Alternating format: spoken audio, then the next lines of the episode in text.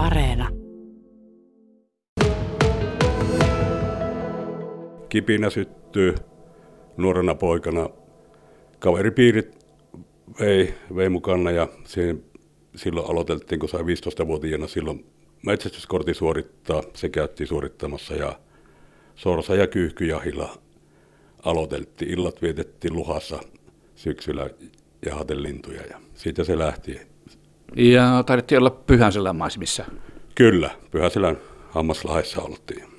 Siellä, siellä se kipin alkoi.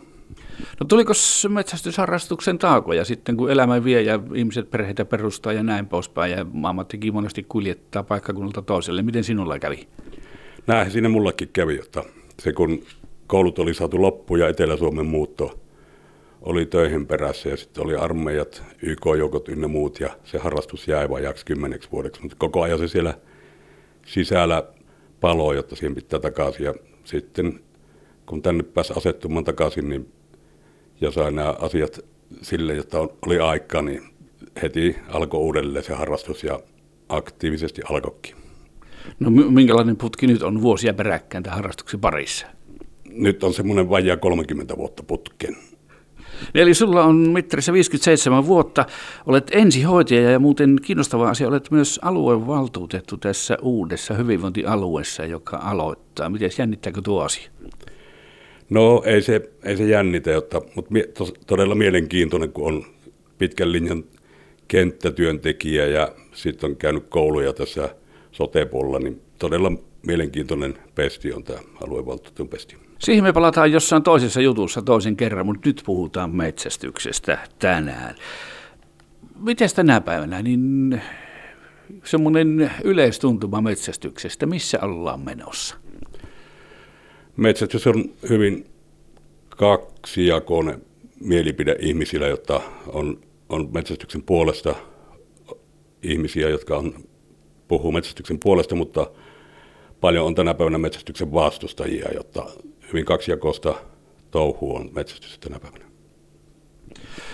No mikä sinut pitää siinä harrastuksessa mukana ja sitten tässä järjestötoiminnassa? Olet saanut tämän Pyhäselän metsästäjät niin lentoon suorastaan.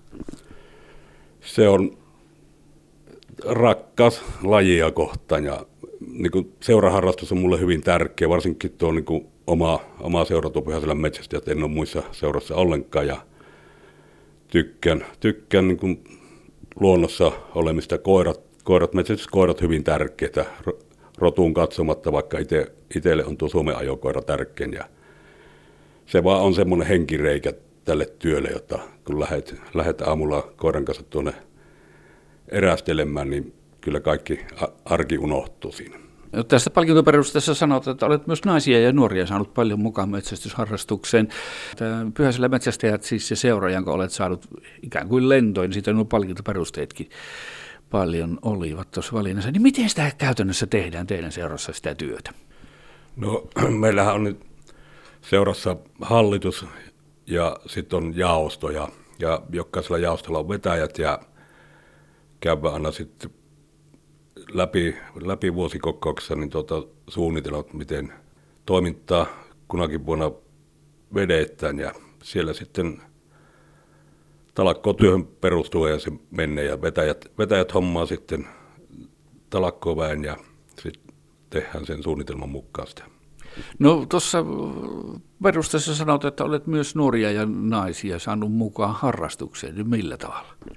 No metsästysseurassa on valtakunnallisesti ongelma tämä niin sanottu ukkoutuminen, mutta meidän seurassahan sitä ei todellakaan ole, jota on otettu hyvin avoimesti vastaan uusia jäseniä, koska tiedetään, että miehet kun vanhenee, niin kyllä se toiminta, toiminta hiippuu ja metsästysseura sitä myöten hiippuu. Ja sitten kun halutaan pitää niin kuin toimiva ja kehittyvä seura, niin siihen vaan pitää ottaa niin mukaan rohkeasti uusia, uusia jäseniä, nuoria ja naisia. Ja sille, sille se seuratoiminta elää ja pysyy vahvana. No vaikka se ainakin sitten vastuutakin pitää jakaa niille nuoremmille. Kyllä, kyllä, totta kai. Ja meillä onkin semmoinen koejäsenyyssysteemi, kun otetaan seurajäseniä ja seurataan siinä, että onko, onko niin kuin seuratoiminta oikeasti halukas. Ja sitten siinä jo tuupan esille sitä, jota mielellään nähdään siellä eri jaostoissa ja talakkoissa sitten ja sitä kautta se vastuu kasvaa sitten näille uusille toimijoillekin. No mutta talkoi tähän riittää varmasti tuossakin hommassa, niin löytyykö tekijät? Ei silloin ajasta pulaa.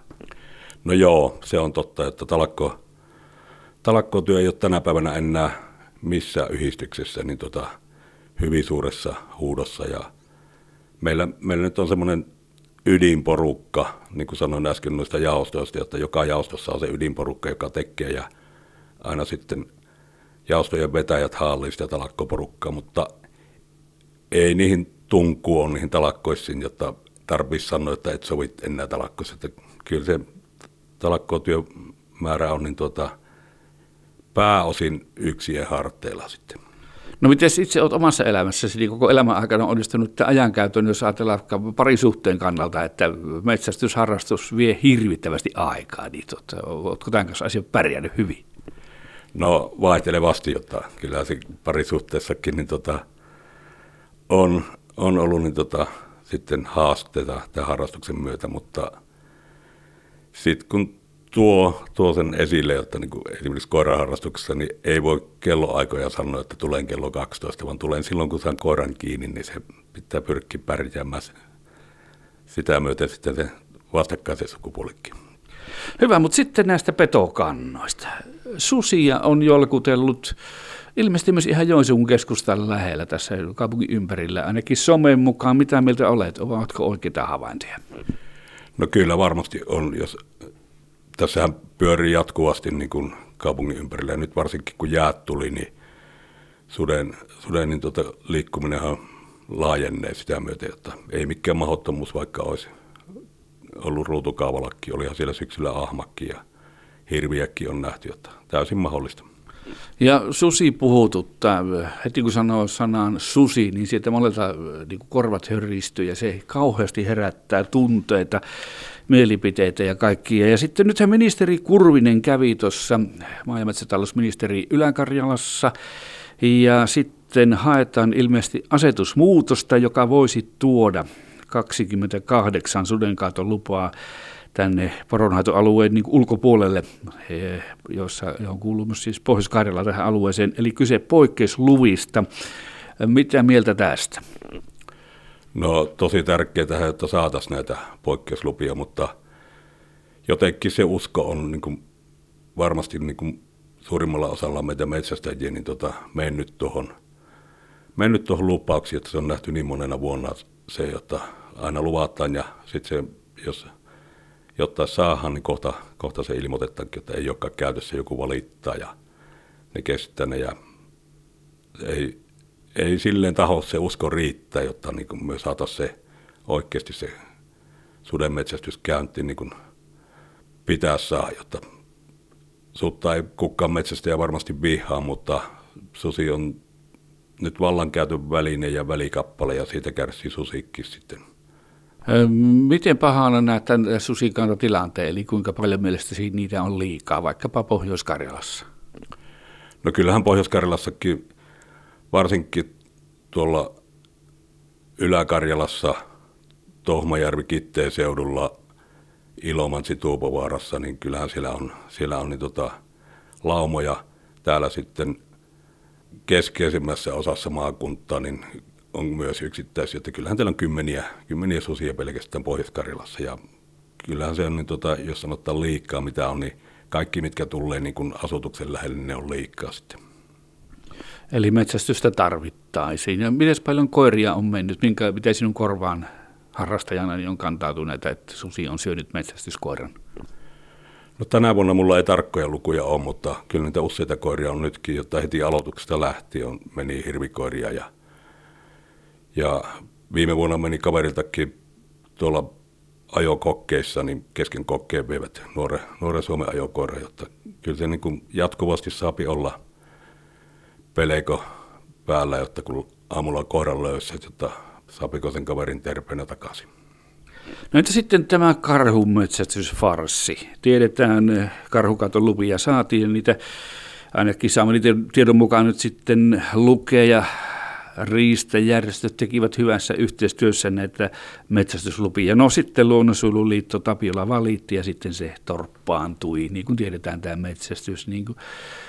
Miten ajattelet tästä kokonaisuudesta? No tämä Suomen lainsäädäntö on niin tota, aika haavoittavainen tässä hommassa, jota tosiaan tehdään vuosia, vuosia paljon työtä. Metsästäjät teki ja viranomaiset teki yhdessä työtä ja saatiin, saatiin hyvälle mallille karhun kannanhoidollinen metsästys ja se tuotto saatiin sopivasti ruvettu leikkaamaan, niin sitten tämmöinen luonnonsuojelijaksi kutsuva järjestö tekee valituksen, jolla ei ole minkäännäköistä muuta halua kuin kiusantekoa tätä metsästystä kohtaan, niin, ja saa nollattu koko metsästyksen, niin kyllähän se, niin kuin, niin kuin sanoit, se on farssi, niin todella suuri farssi on, jotta kyllä niin kuin siinä on lainsäätäjillä iso työ, jotta saavat tämän lakiviidakko sille, jota pystytään näitä hommia hoitamaan niin kuin on tarkoitus. Mutta miten viikö tämä uskon oikeuslaitokseen? Mitä ajattelet? No kyllähän se aika pitkälle vie, jotta on mahdollista niin tota, tämmöisiä, tämmöisiä valituksia tehdä niin kuin ihmisten, joille, jotka ei niin kuin, ole millään tavalla liity tähän metsästysasiaan ja kannanhoidolliseen asiaan. Mitä pitäisi tehdä? Jaa, mitä pitäisi tehdä, että kyllä se niin kuin, siellä pitäisi, ketkä on päättämässä näitä asioita, niin ottaa ja pistää nopeasti niin homma sellaisen kuntoon, että ei tämmöisiä lapsuksia pääsisi tapahtumaan.